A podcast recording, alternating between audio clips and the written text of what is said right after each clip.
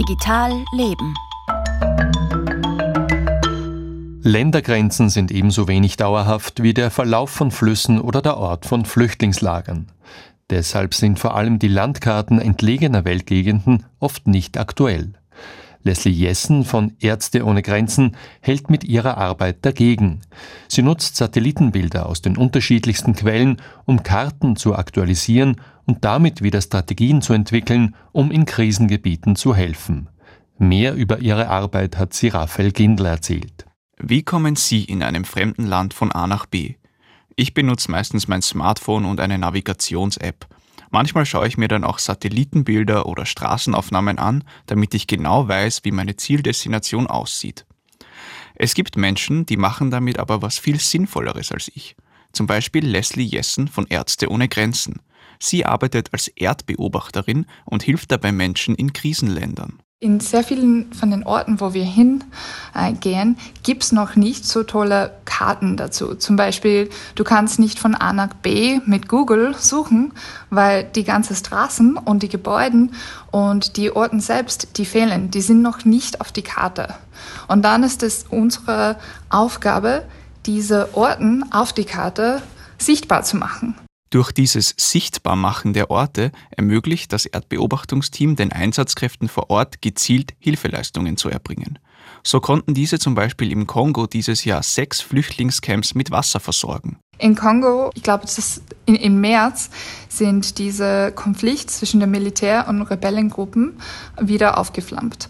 Und da, wo vorher ein Naturreservat war, gibt es jetzt mehr als sechs neu vertriebenen Camps.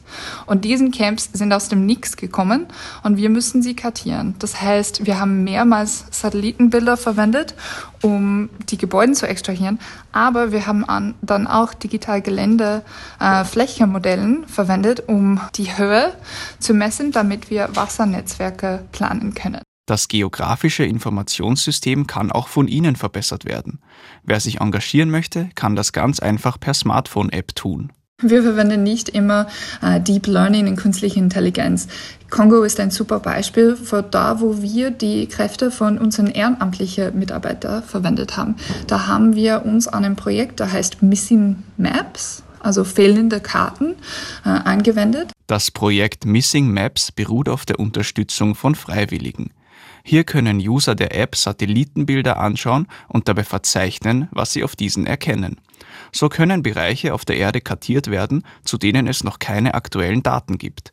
Diese werden dann von verschiedenen humanitären Hilfsorganisationen verwendet.